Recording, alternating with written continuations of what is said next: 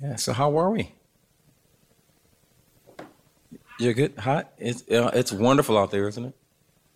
Uh, it's, it's, right, right. So, sorry for my tardiness. Zoe had a track meet, and so uh, we drove to Ann Arbor to watch the track meet and then try to get back here in time. So, I apologize. Uh, you just had a vision of me all day? Are you on my phone app? Got like find my phone, find Pastor Shoe. I know exactly where you're at. So, so uh, tonight we're in. I guess it's day four or week four of the goodness of God, and uh, and why is it so important? And I think one of the values of understanding God's goodness is that understanding God's goodness gives us permission to hope. Understanding God's goodness leads to expectation in our life. And, um, um, and I believe that God wants us to have expectation when we live. And I don't think that He wants expectation just to be in the by and by. I think He wants us to have expectation today. Uh, expectation when things are wonderful, expectation when things are not so wonderful. That He wants us to have an expectation of his character of his goodness. And uh, we would call that hope. And uh, I love one man's definition of hope. He said, Hope is the joyful expectation of God's goodness.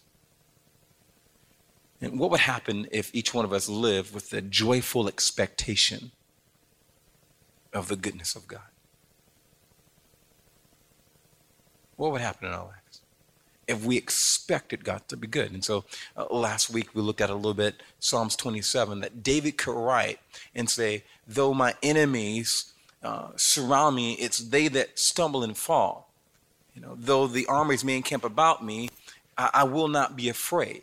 Why? Because he had a joyful expectation of the goodness of God that God would be good. And so by the time you get to this, and I believed that I would see the goodness of the Lord in the land of the living because he had a joyful expectation of the goodness of God. You know, one of the things that I discovered as I was uh, uh, on this God is good journey is, uh, as you guys know, I I look at Genesis chapter 1 and I see six times God saw it was good, and on the seventh time he saw it was very good. And that's the beginning of the book of Genesis. But when you close the book of Genesis, there is still a theme of God's goodness. We said that whenever God works, he does what? He produces good. Whenever God works, he produces good.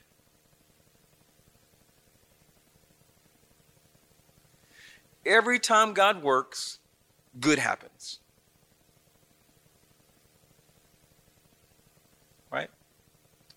And so I want to take a moment and go to the end of Genesis and see God's goodness at the end of Genesis. So we see God's goodness at the beginning of Genesis when we when we said and God saw that it was good. And on the seventh time, he said it was very good, or the New Living Translation says it was excellent in every way.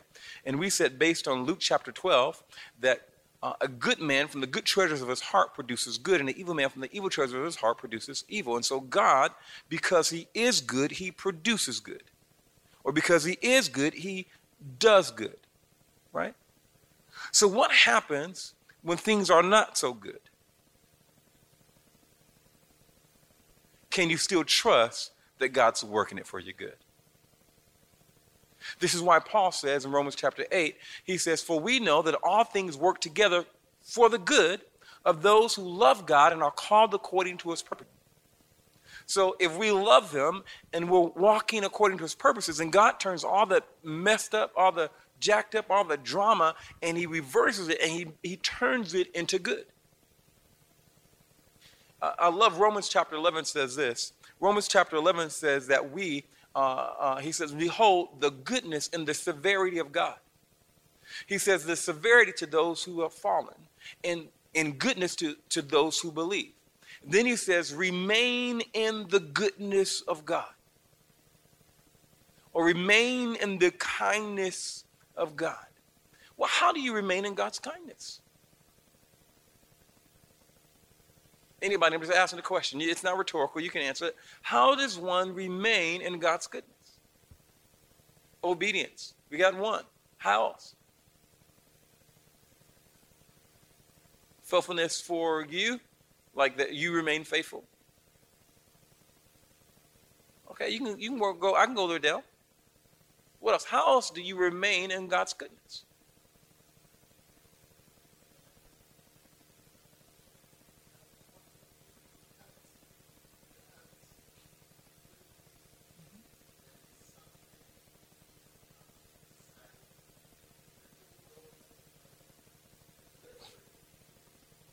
Mm-hmm.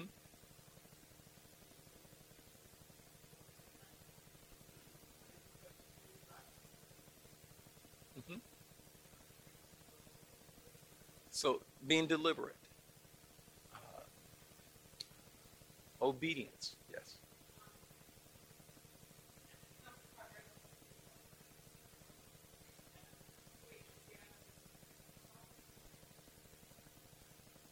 Being a child of God, absolutely. Being in His Word. It's all how we remain in His goodness. Well, how about remaining with Him, remaining with Christ? Right? Because Christ is an expression of God's goodness to us. And so we must remain in Him. In fact, the context of Romans chapter 11, as Paul actually says that if we do not remain in God's goodness, we too will be cut off. And so that we were grafted in, uh, um, uh, engrafted in uh, uh, into Israel, and we've been engrafted in by the work of Christ. And so the only way that we stay in, hey darling, the only way that we stay in is that we remain in Him. Right? Well, how many know there are opportunities not to remain in Him? Maybe I should say ask that. How many know there are opportunities to not remain in Him? I'll talk this table. Yeah. yeah, there are opportunities that, that we could take up to not remain in Him when things don't seem to go our way. But remember, one of the reasons that God has revealed to us goodness is because He wanted us to live with expectation. Listen, God does not, I, I, I said it before. Uh, Hebrews chapter 11, verse 6 says this For without faith it is impossible to please him. For he who comes to God must first believe that he is. Right? But that is not enough. God is not pleased that we believe that he exists. He's not, oh, you believe I exist. Oh, great. Wow, wonderful. That doesn't please him. The devil believes that God exists. There are many that are agnostics that believe that God exists. There are many that believe that God exists, but the, the, the, part of faith and expectation, he says that he who comes to God must first believe that he is and that he's a rewarder of them that diligently seek him. That you must believe that he exists and he rewards. Mm-hmm. That's right. Mm-hmm.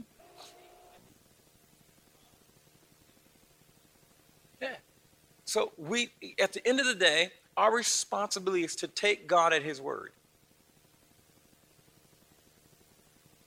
Now, I believe this. I believe that we have a hard time taking God at His word because we live in a culture of unbelief.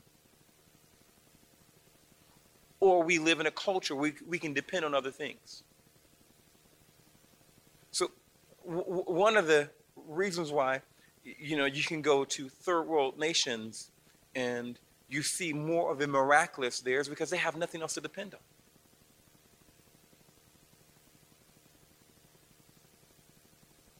They don't, they don't have health care. They don't have welfare. If they want to get better, they, they pray, like, God, we need you, show up. If they want to eat, God, send the rain. They have nothing else to depend on. I, I, heard this the other day, and uh, uh, uh, a man was asking the question. So there was a uh, uh, this guy, this guy named Randy Clark. He was uh, interviewing this guy. I'm trying to say his name right. Well, he, he's from Latin America. I, I, can't say his name right, so I don't want to just lie to you because I can't say it right. And you try to Google it, like, who is this? So anyway, he said the guy. They were talking about revivals throughout history, and you know, oftentimes it, when revivals happen or outpourings, you know, uh, people stay with Christ for a year or so, or they stay in church for a while. But this guy says, you know, in the Latin American countries, that four de- decades later, people are still in Christ, they're still following the Lord, they're still remaining in, in Him. And he asked him a question. He says, Why is it different? Why is it different in the States than it is in Latin America? And he says, the problem with America is that we, uh, we preach the gospel for people to be forgiven, but not preach it enough for them to be free. Why? Because we have so many other things to depend on. If I say, hey, you can be forgive, forgiven, you'll take that. But if I say you can be healed, like, well, no, well, there's got to be some caveats to that. You're looking at me like I'm. you can be free of the demonic attack. We want to know I'm going to heaven, but you know I can keep my little pet demons. No, no, no. In other places, like listen, we preach the gospel until people are free, not just till they're forgiven.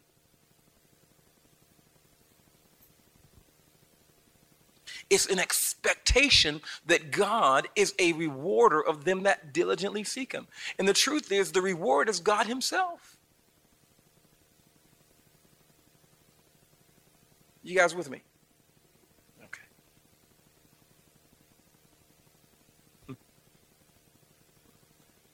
I, I long for the day I long for the day for my own self that I don't have uh, talk that says that, oh, that's not possible. It couldn't be. No way. I'll give you a prime example, and uh, I'm going to get to the text in a moment. So, um, about a month ago, month and maybe a month and I don't know, I think it was about a month ago. Uh, I get a call from my, my aunt, and she's like, hey, can you go to the hospital? Um, my cousin Kay, is actually my wife's cousin, but I don't do in laws, so I'm just, y'all forgive me. Uh, she just had a baby, and they think the baby has meningitis. And so, can you go and pray for the baby? And so I'm like, okay, sure. So I leave here, I go to the hospital, and I'm like, hey, I'm going to visit this room here give him my cousin's name, all that kind of stuff, and and uh, and so they take me upstairs, and uh, the uh, nurse escorts me into the room, and she escorts me into a room with a um, to the wrong room, and I walk the room, I'm like, oh, this is not my cousin, you know, but I just kind of bust in like, hey y'all, awkward, right? But I get in there, and everybody's weeping. And they're weeping because there's uh, a baby that they say is not going to live. That she doesn't have 24 hours. She has 24 hours to live. And, you know, so I'm like, okay, I can't leave. So I, you know, I'm walking. I'm like, wait, I'm sorry. Hey, guys, can I just come and, and I can pray for you? Do you mind? You know, I'm a pastor. Can I pray? And so they said, sure. And so, I, you know, we get in a little circle. And I don't know much about what they, you know, what they believe or anything. Uh, I think that the reality was that they requested a pastor kind of the, the last rites kind of thing that they wanted to happen for the baby. And so, you know, so the lady sent me there because she's like, oh, this is the pastor. He's coming to see these people. Well, I was actually coming to see my cousin. So I turn around and I pray and we get in a little circle and we hold hands and I lay hands on the baby and I say, you know, I just pray God that this baby would live and not die. And, you know, and just do that little deal. And, uh, and then I'll leave and I go and see my cousin and I pray for my cousin. And, you know, for, uh, I know I can't even think of his name. It'll come to me. I pray for my little cousin, and uh, you know he's fine. Well, uh, on this past Sunday was Mother's Day, and so for Mother's Day, uh, my aunt decided to throw a party for um, her daughter and say, "Hey, this is your first Mother's Day." So we barbecued and we went over there, and so we're there just kind of chewing the fat and social Shanae, my wife says to me, she's like, "Hey, did you tell KK about, you know, the nurse sending you to the wrong room?" I said, "I don't think so," and I, and so I began to talk about what happened, and my aunt overhears the story, and she says, "Wait, are you talking about that young lady there?" And I said, "Yeah, um, it's an interracial couple. The husband, uh, the boyfriend's white." She's like, "Yeah, oh my God, you know what? I went four days later. That baby lived. That baby is alive. That baby lived. That baby lived." And I'm just like praising the Lord. But you know, in the back of my mind, I'm like, but how long did the baby live? You know, that little doubt creeps in, right? And so I'm longing for, I don't know if you guys have ever heard that. You heard some good, but then you're thinking some bad is going to come later. Maybe I'm the only one. so I'm sorry. yeah, it's our nature, but I'm longing for the day that that didn't show up that I just have an expectation that God's going to do what He's going to do. You know what I'm saying? Yeah. Absolutely. That's right. Uh, you know, I walked in and I was like, oh, wrong room. Oh, right room. What if this is your appointment for this family? And so I said, I can't, I got to stay. I got to act in faith. I can't, you know, they're in need. God forbid the pastor walks back out. so I stay and pray. But then when I hear the good news, I'm like, oh, yes, it's awesome. What happened a week later? you, you, know what I'm saying? The, and the enemy starts playing a tape. Well, my mindset was, no, no. My mindset was, God, you sent me here. Yeah, I, you know, because it was like, oh, well, this is accidental in the eyes, in the natural eyes, but in the spiritual eyes, this is a divine appointment. And so, literally, my wife said about a week ago, she said, I wonder what happened to that baby. And so, when we with my cousins on Sunday and talk, my, aunt's like, no, y'all, that baby lived. Oh my goodness, that baby lived. And I was like, yes. What?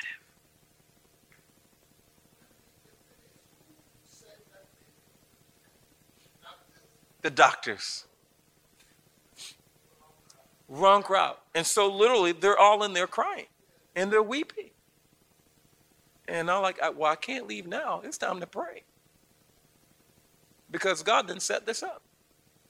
So anyway. But I long for the day where I don't have to second guess the experience of God's goodness. I love uh, what uh, Bill Johnson he said, says this. He says, um, the goodness of God may be beyond our, uh, uh may beyond the, uh, our, uh, our ability to comprehend, but it's not beyond our ability to experience. And so, you know, sometimes we're trying to comprehend His goodness and trying to figure that out. But the reality is that it's not beyond our comprehend or our ability to experience. And I believe that God wants us to experience His goodness. And, w- and with that goodness creates an expectation a future good. It creates a hope. And so here's the story of Joshua. I'm sorry, Joseph. And you guys remember Joseph, right? Here's Joseph, um, this young man who uh, God gives him a dream. And in the dream, uh, he sees, uh, in essence, his parents and his siblings, his brothers, bowing down to him. And he goes on, he shares his dream. And, uh, uh, uh, and it frustrated his brothers. Not only did that frustrate his brothers, but he was a favorite son of the favorite wife of his father. That frustrated his brothers. And so the brothers decide, you know what? We're going to do this little man in.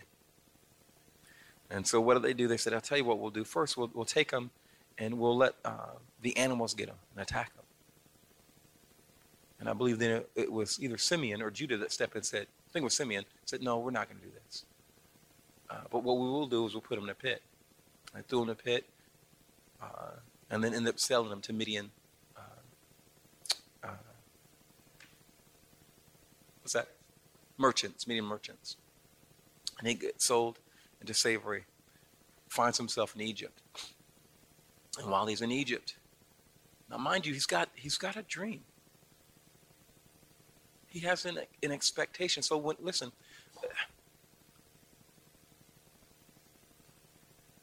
remember uh, uh, maybe I think it was Sunday this past uh, the Sunday before last. One of the challenges that we have is because we sometimes are limited in vision, because we don't have vision, it's difficult to have faith. Not this guy, he's got all kinds of visions, right? See, vision is linked to faith. So Habakkuk 2 and 4 says, Write the vision down, make it plain, so he who reads with it runs. Right? Then the writer says, The just shall live by faith. Now, that word faith could be two things. It, it could be by my faith or it could be by his faithfulness. I believe it's both. That the just live by God's faithfulness. In other words, when God gives you a vision, then you say, you know what? God is going to be faithful to the vision he gives. And because God is faithful to the vision he gives, that's the reason that I can have assurance or conviction that what I believe is true. Conviction and assurance, uh, uh, faith is the assurance of things hoped for. Uh, another translation say, faith is the substance of things hoped for and the evidence of things unseen. Yes, sir.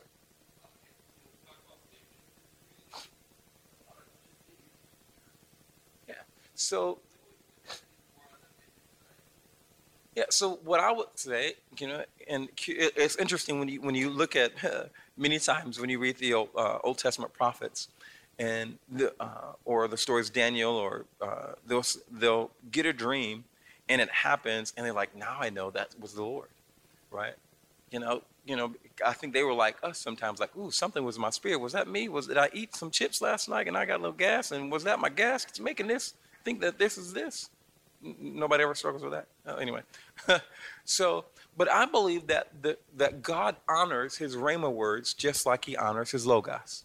And so a, a rhema word would be an utterance. It's something that He may speak to in your spirit, like, ooh, I, I think this is going to happen. I, I, there's, I have an inward conviction about that, right? Now the test of that, if it actually happens, right? All right. But I believe that God, uh, the things that God honors is what He says, and if He said it, He'll honor it. Amen. And so if he d- deposits something in your in your in your spirit, he's given you vision for something. He's given you a picture. So when the scriptures said that Abraham and the word of the Lord happened to Abraham, or and the word of the Lord appeared to Abraham. So what do you mean a word appears? Well, I thought a word is heard, but a word appears. So in other words, when God gives you a word, it gives you a picture. So it gives you a picture of a future reality. So when God is speaking, He's allowing a future reality to come into your imagination, and now see that future imagination that creates vision, and now you have faith for the vision that God gave you. Right? Which leads to expectation. So faith is the substance of things hoped for. In other words, you should have a hope, not a wishful thinking. You should have a hope, a hope that God will be who He said He is and that He will do what He said He does. So it's a joyful expectation of the goodness of God. Does it make sense?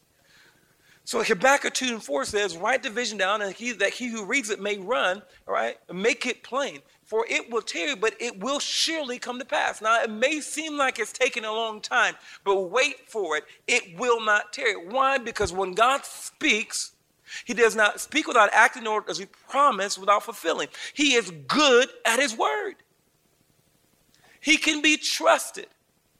And so, in other words, God's like, okay, get a vision for something in your life. Joseph had a vision. What was the vision? It was a dream. Now, you have to ask the question what else did Joseph know? Right? We've said it before. How can you trust a word if you don't know the person who gave the word? How can you trust God if you don't know God? How can you be assured that in his character? Well, what did Joseph know? Somebody let's think through the lineage of Joseph and what did he know about God? What's that? He was, and who was Abraham to Joseph? His great grandfather. That's right. So Joseph knew that God was a faithful God. So you have to know that Joseph heard the stories of Abraham and Sarah and how Sarah was barren. And at 75, God gives a promise to Abraham. And at 65, he gives a promise to Sarah. He heard those stories. He knew that he gave him a promise at 75, but it didn't come to fruition until he was 100. So he, he saw the time frame. You know what I'm saying? I'm sorry. He understood the time frame from the time that there was proclamation of promise to the time of the, uh, and he knew the time of the process to there was fruition of the promise. Joseph knew.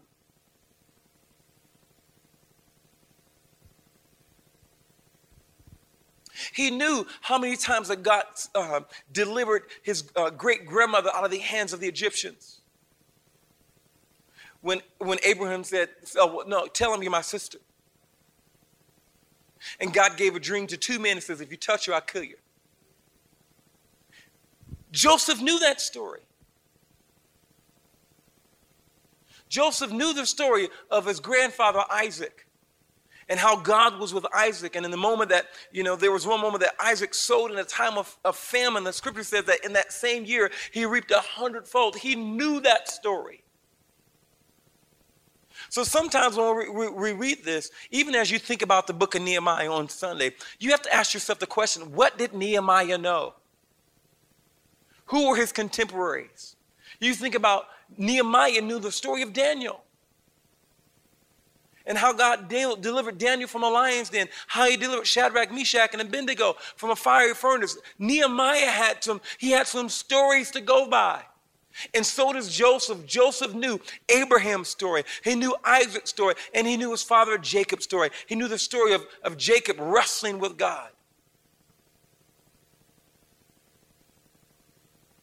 Yes, sir. That's absolutely right. Yes, sir.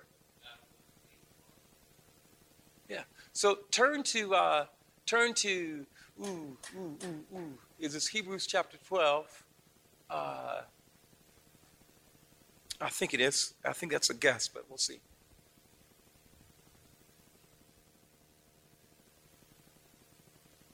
Hebrews 13 8. Sorry about that. I was in the right book.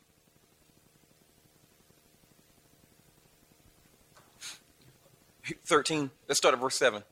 Right.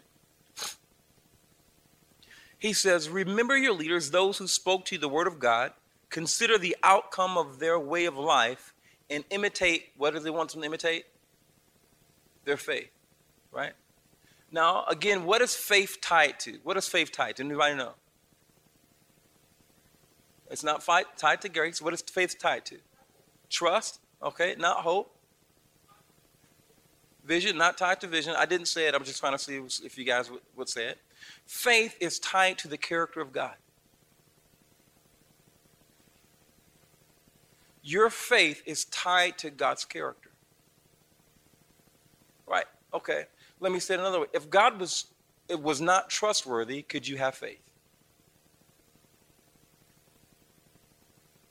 No, you couldn't. So the only reason you have faith is because God's trustworthy. Does it make sense? He's faithful. So the word faithful means fidelity, right? So uh, um, so, uh, in in terms of relationships, we said if a man cheats on his wife or a wife cheats on, we said she's uh, there was infidelity. There was not faithfulness. In terms of uh, sound equipment, you ever heard of high fidelity sound equipment? In other words, it's an exact representation of what it's supposed to be. So when we say that God is, uh, he, he has, he's fidelity, um, is that there's no duality with him. I, I, said it another way a few weeks ago. When you come to God, you, you don't have to be like, okay, what is he like today? You don't have to approach him like, oh, is he in a good mood today? You know, there are people that you have to approach. I'm, I, don't know. Um, hey, how are you? No, with God, you don't have to worry about that. That is why the writer of Hebrews says that he says that we have a high priest, right, that knows what we go through. And because he knows, we can come boldly to the throne of grace in our time of need, right? Because Jesus knew what we went through. And as a result, he says, listen, you can approach the Father boldly. You don't have to come in scared. You can just come in boldly. So let's keep reading. Hebrews chapter uh, 13, verse 7, he says, Remember your leaders, those who spoke to you the word of, of God. Consider the outcome of their way of life and imitate their faith. Now, have you ever looked at somebody and you saw their life, right? He's, he says, Consider their way of life. Watch the way that they live and imitate their faith. One of the things that one of my uh, life verses is. Uh, um, uh, is a story. Uh, it's the, the, the verse that says, Uh, and Abraham was blessed in all things. He was enriched in all things. So everything about Abraham's life was blessed. Well, I'm like, hey, if it's possible for Abraham, then it can be possible for Norflette. So Abraham's family was blessed, his marriage was blessed, his resources was blessed. Everything for Abraham, he was blessed in all things. Again, what does all mean in the Hebrew? It means all. So there was not one thing in Abraham's life that was not blessed. And if that's possible for Abraham, it should be possible for me. If it's possible for Abraham, it should be possible for you. Now, come on. Do you think that God wants your career to be wonderful and your marriage to be awful? Do you think that He wants your children to be wonderful and your career to be bad? No, he wants you to be enriched in all things. Now, I'm not saying that persecution doesn't come and hard times don't come. Certainly, persecution came for Abraham, and certainly hard times came for Abraham. But when he got to the end of his life, the scripture says that he was blessed in all things. So then I say, well, how do I consider Abraham's way of life and imitate his faith? Or there may be people that you know. So I, I would take in consideration some of my leaders and pastors, and I would say, wow, look at the way they live their life. And so, how did they live their life? Maybe they live, they live their life in consecration. So, in other words, if you see somebody, you say, wow, they flow in power, or man, they, that's a person that's full of the word. How do they live? So when I get around people that, uh, that uh, I admire, I ask them questions. I say, well, tell me about your prayer life. What do you read? What do you study? How much time do you spend with the Lord? Because I'm trying to figure out what's their way of life. And so I can imitate that faith because their faith or the way they live their life is a reflection of their faith. Does that make sense?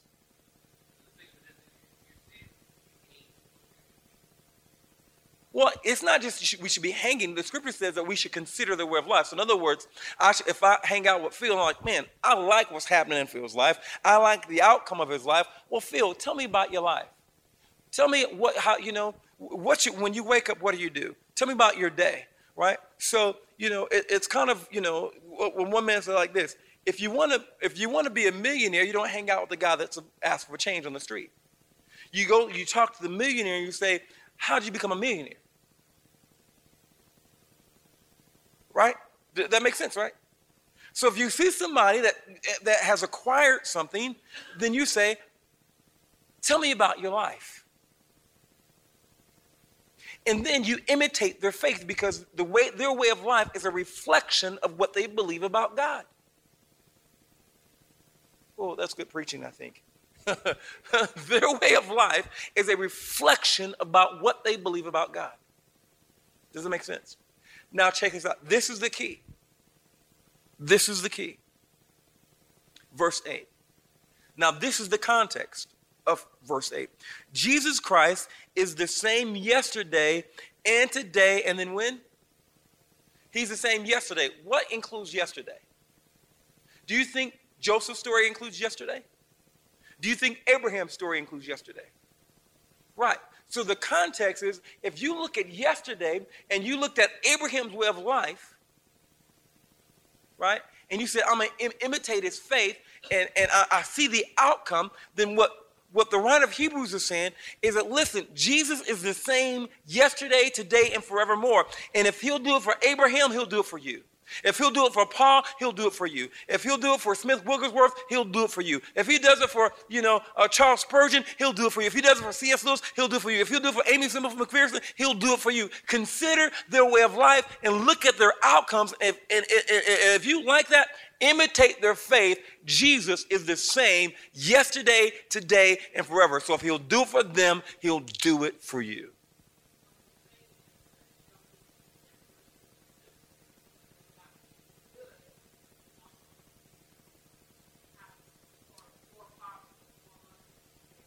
Absolutely. Well,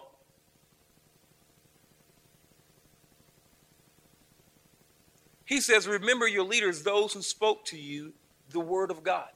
So, uh, uh, I would say Abraham is one of my leaders. I would say David's one of my leaders. Yes, sir. Well, who does? Yeah.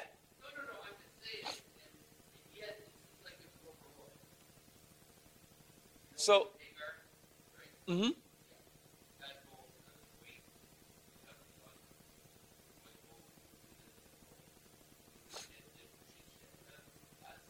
Mm-hmm.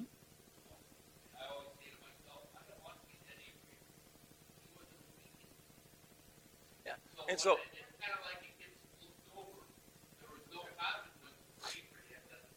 oh no, there was consequences. Well, no, so so check this out. So here we go. Well, so let's let's let's let's back up the plane and let's. Uh, uh, are y'all okay with this? Because you know I'm I'm gonna get to my point. I think depends on what time we get out here. or you gonna give me a business? So, so check it out. So here we go. Let's back up Abraham. So Abraham's story is there was a famine in the land, and because there was a famine, he went to Egypt. Well, while he was in Egypt, that remember he went to Egypt and he told the Pharaoh, he says, "Hey, this is my sister," because he figured that, that if he told his wife, he was like, uh, I like her. I'll with you in with her. Right? So that was the first thing that, and, and, and technically, it was a sister, it was a half sister, but it was deceptive. And so deceiving is still a lie.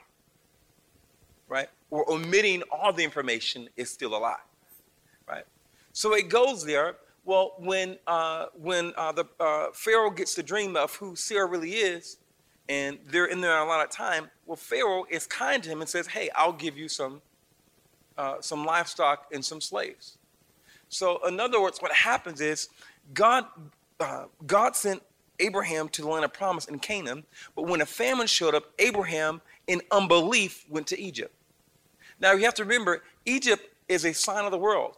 It was a sign of the world even when Abraham went there. Right? And so every time we depend on the world, what happens is, is that we, um, uh, it's an opportunity for the flesh to show up. Right? And so Hagar is one of those ones that traveled back with Abraham after they left Egypt. Right? So the first mistake was to go to Egypt in the first place. The second mistake, well, the first one was to lie. I'm sorry, the first one was to go to Egypt. The second one was to lie. The, the third one was when you got back, is to say, well, maybe God's going to do it another way. Why? Because the enemy is always getting you to question what God wants you to do. Right? So, yeah, Abraham, and I don't know if we say that it's overlooked, but the scripture says, and Abraham believed God and it was accounted to him for righteousness. So, in other words, you know, and that doesn't happen until chapter 15. So, you know, the story of Abraham, uh, I, I, can't say in years, right? So the years may have been, I don't, I don't know uh, off the top of my head uh, how old he was in chapter uh, 15. But we know in chapter 17, in chapter 12, he was 75, right? So one of the things that, especially when we hear faith preachers and faith talkers, is that we forget that faith is a process, that we grow and we mature in faith, right? And so Abraham grew and matured in faith. And so, in his relationship with God, he was growing in faith because the more he discovered God, the more he discovered, oh, this God can be trusted. Does that make sense? Yeah. So does that make sense? Well, his well his consequence was um, uh, so uh, he sleeps with Hagar, right? He, he has Ishmael. Well, so well, it, yeah. So you have to think. Yeah. Well, well, tell me what happened to Ishmael. He is, yeah, but don't don't forget that God says to Abraham, He says, uh, "Listen to your wife." And he had to give. The scripture says that Abraham loved Ishmael, and he had to send him away. That's a consequence.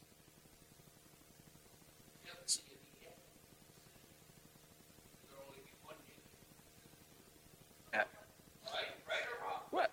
Well, yeah. Based on the information we have, yes.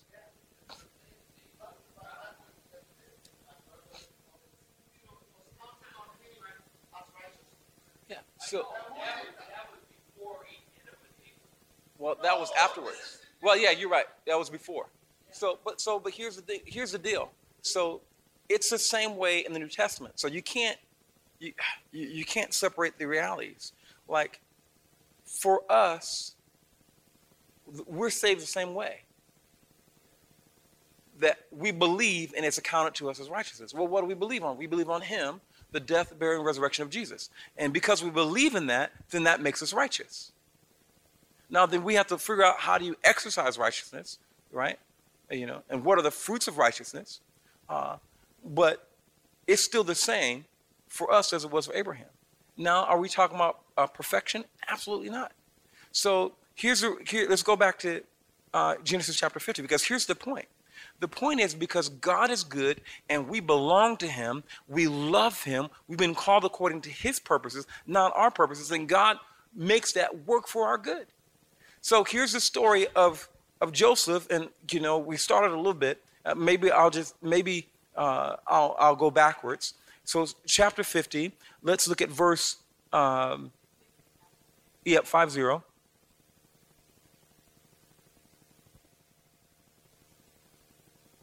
So here we go.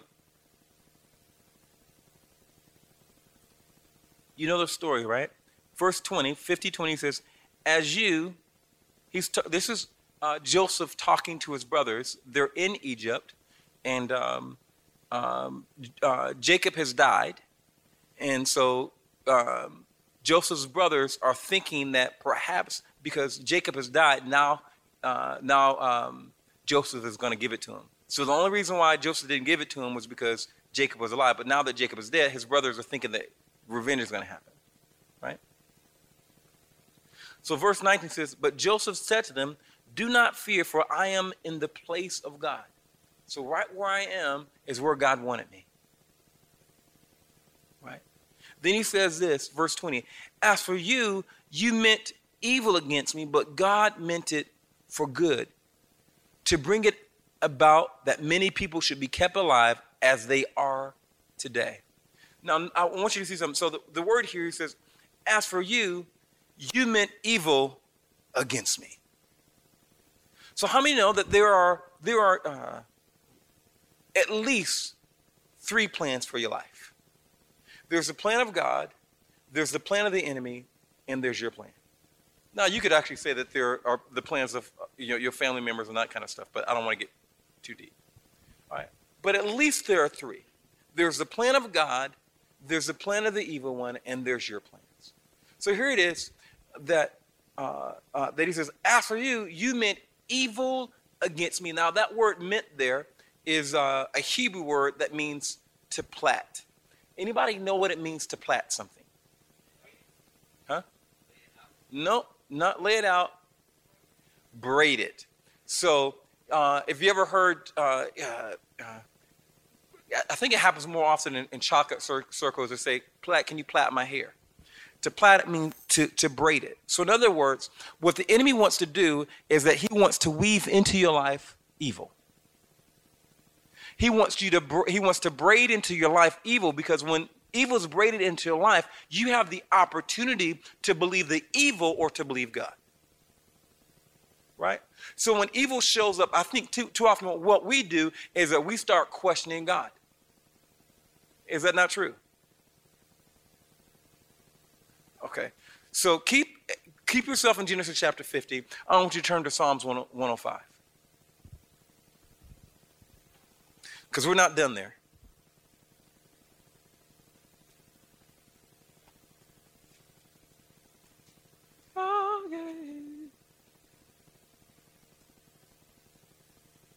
Psalms 105. 105.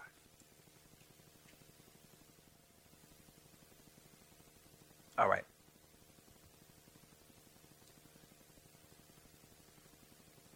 Let's start at verse 16. Now, this is a psalm, and it's going through some of the history of Israel. Verse 16 says, When he summoned a famine on the land and broke all supply of bread, he had sent a man ahead of them, Joseph, who was sold as a slave. Right? So, in God's mind, Joseph was already sent ahead. So, when God gave Joseph the dream, it was sending Joseph ahead. You guys remember that? Okay. He had sent a man ahead of them, Joseph, who was sold as a slave. Verse 18 His feet were hurt with fetters, his neck was put in a collar of iron. Now, that's slavery, and that's bondage. Anybody like that? Does that sound fun? Okay. Let's go, verse uh, 19. Here we go. Until what he had said came to pass, the word of the Lord tested him. Whoa, that's a hard one right there. So until what he had said came to pass, now you can ask the question, well, who's speaking? Is it God speaking or is it uh, Joseph speaking? So it could be Joseph telling his, his brothers about the dream he had. Right? Or you could say it's God speaking, saying, hey, this is the word I have for you, Joseph. Does it make sense? Either one of them works. It doesn't really matter which one you, you focus on. So it could be God, the dream being what God said t- to Joseph. Then it says, until, until then, the word of the Lord tested him. Who did the word test? It tested Joseph. Well, why? How did the word test him?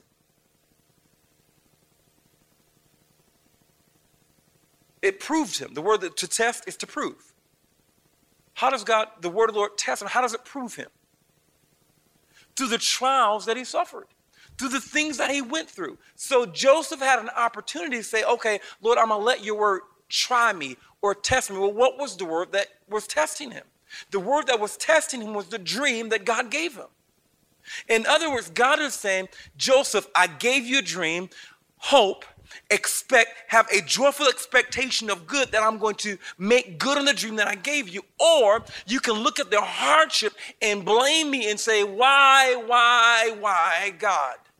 Why, God, have you weaved all this uh, bad and evil into my life? How many know that we each have that opportunity? God can give you a vision for your life. And the, this, this book is the revelation of God, it's God's vision for your future. But guess what happens? We start living life, and the enemy starts weaving things into our life. And so the question is as his brothers are afraid, he says, Listen, I am in the place of God. As for you, you meant evil, you meant to weave hurt and harm and hardship and pain into my life. But God meant it for my good. In other words, you meant to weave bad, but God came in and he weaved good. Why? Because whenever God's working, He's producing good. It's who he is. And so, Abraham, uh, so Joseph has to take a look at his life and say, hold on, when I, when I find myself in the pit, what do I do? I have a dream. Well, who gave me this dream? God gave me this dream. I know God spoke to me, and I watched how, and I heard the stories of how God has been faithful to my great grandfather, Abraham. And I watched how God said to Abraham, Abraham, you're going to have, you're going to have a son. And, and, and, it's going to come from Sarah's womb. And my, my great granddaddy was 100 years old when he gave birth, when uh, my grandmother gave, my great grandmother gave birth to my granddad Isaac. See, you cannot live this life and not look back at God's faithfulness and think that you can have an expectation of good in the future. It's why we read the book. The scripture says these things have been wrote, written for us for our admonition as examples. And so you have even understand that the New Testament writers weren't writing with the New Testament in mind, they're writing in, with the Old Testament in mind. And they had to believe, just like you and I have to believe, that Daniel, if God will do it for Daniel, he'll do it for me. If he'll do it for Shadrach, Meshach, and Abednego, he'll do it. If he'll do it for David, he'll do it for me. I, and so I can trust in that same God, for he is the same yesterday, today, and forevermore. And when uh, and when hardship shows up, when I find myself in the pit, I'm going to believe in the faithfulness of my great, um, I'm believing the faith of my great grandfather who believed in the faithfulness of God. When I find myself in the prison, I'm going to believe in, uh, in, the faith that my, dad, my, my granddad had when he sowed in a time of famine. So, in other words, God, you know, Isaac wanted to go down to, to, to Egypt too. And God's like, no, you don't go there. And so he sowed in the place that he was and how God proved himself faithful to my granddaddy. And if God will prove himself to my granddaddy, guess what? He'll prove himself faithful to me. You're realizing that Joseph knew something. He knew something about God because down through the years, somebody had shared with him the, the fidelity, the faithfulness, the goodness of God. James writes and says that Abraham was a friend of God. Well, you know, James is getting this revelation. Do you not believe that Joseph heard the story how his grandfather, his great grandfather was a friend of God? How his great grandfather negotiated with God and saved Lot from Sodom and Gomorrah?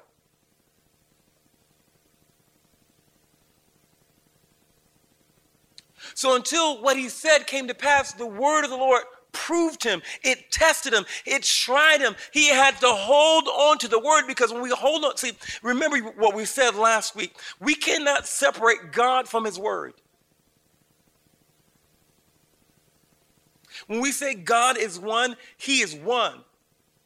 You're not going to hear one thing from uh, God's behavior and another thing from his word. You're not going to hear one thing from the Father and another thing from the Son. You're not going to hear one thing from the Son and something different from the Holy Spirit. They are one.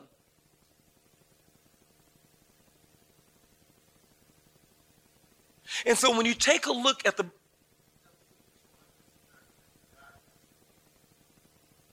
No.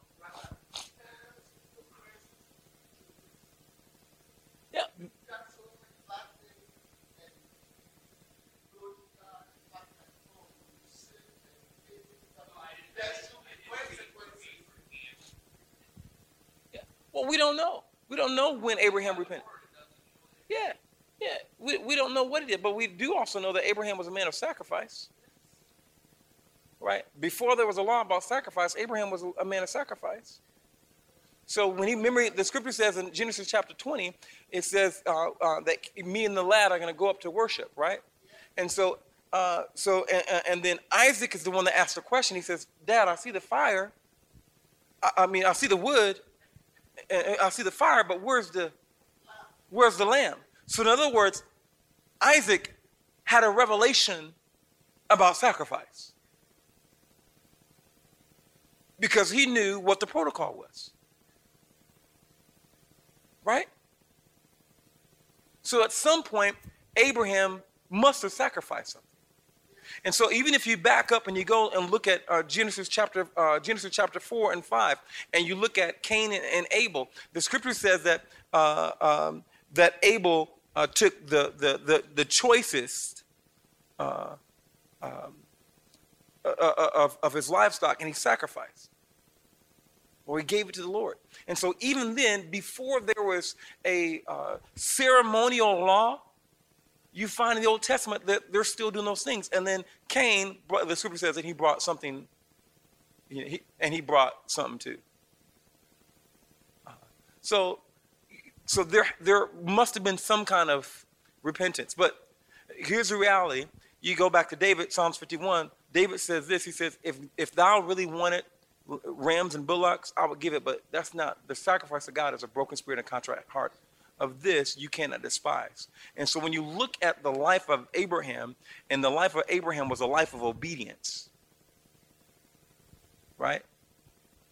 Then you have to understand that that obedience came from a broken and contrite heart.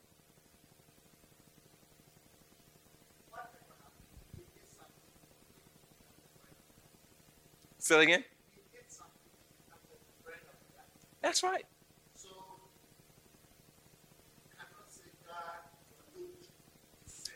Well, well, yeah. So, but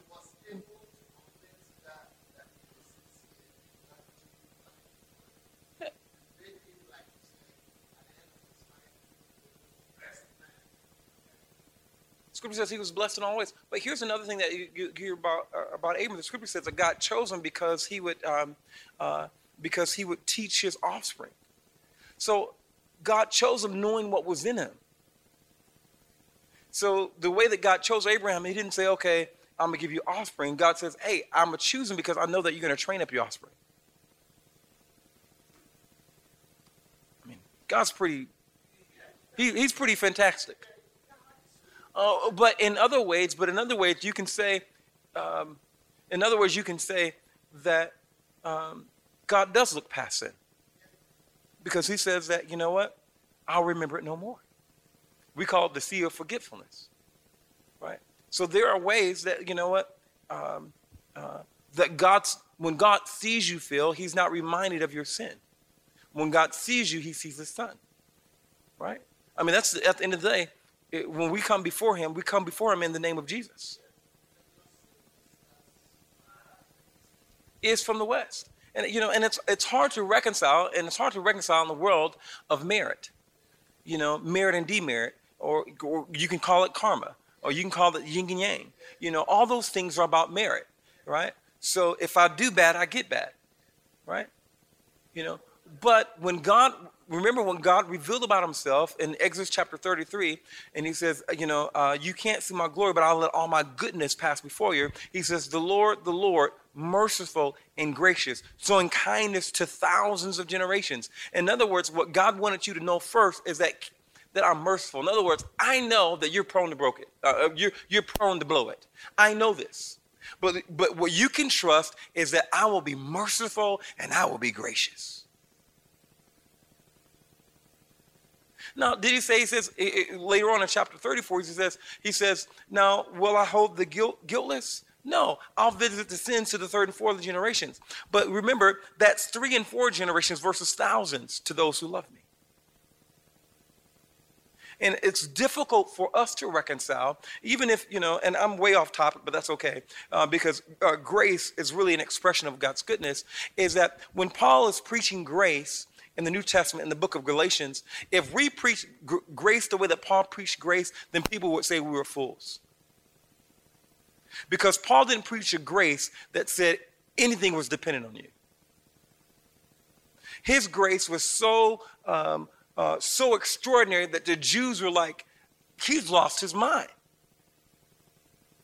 And so that's why in Galatians he says, Oh, foolish Galatians, who has bewitched you? Who's put cast a spell on you? Having begun by the Spirit, you're going to end in the flesh. In other words, he says, Listen, the reason why uh, you have been accepted has been a thing by because a, a movement of God. It's not because a movement of the flesh.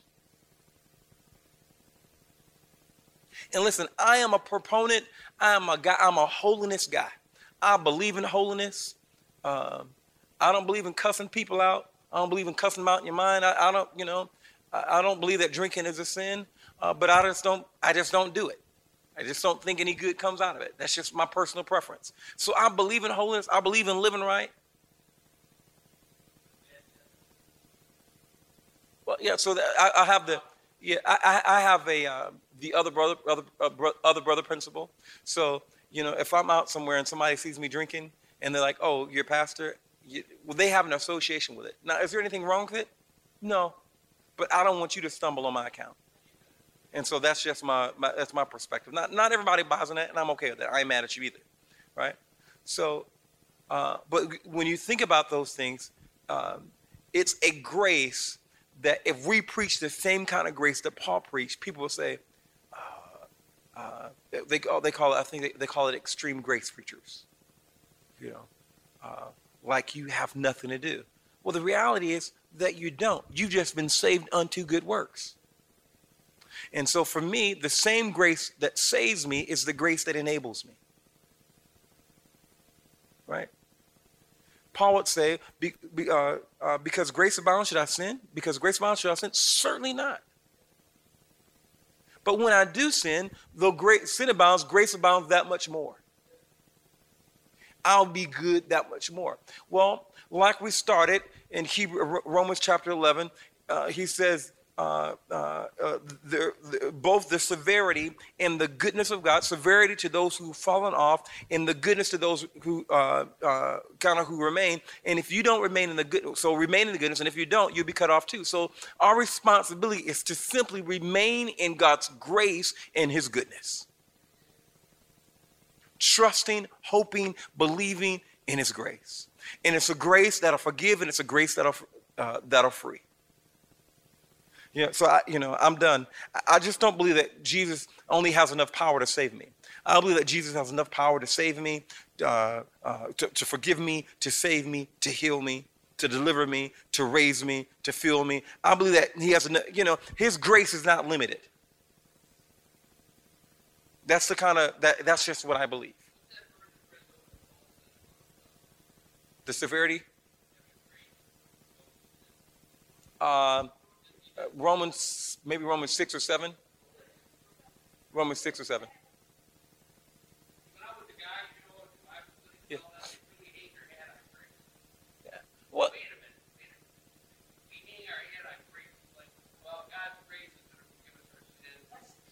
So it is true.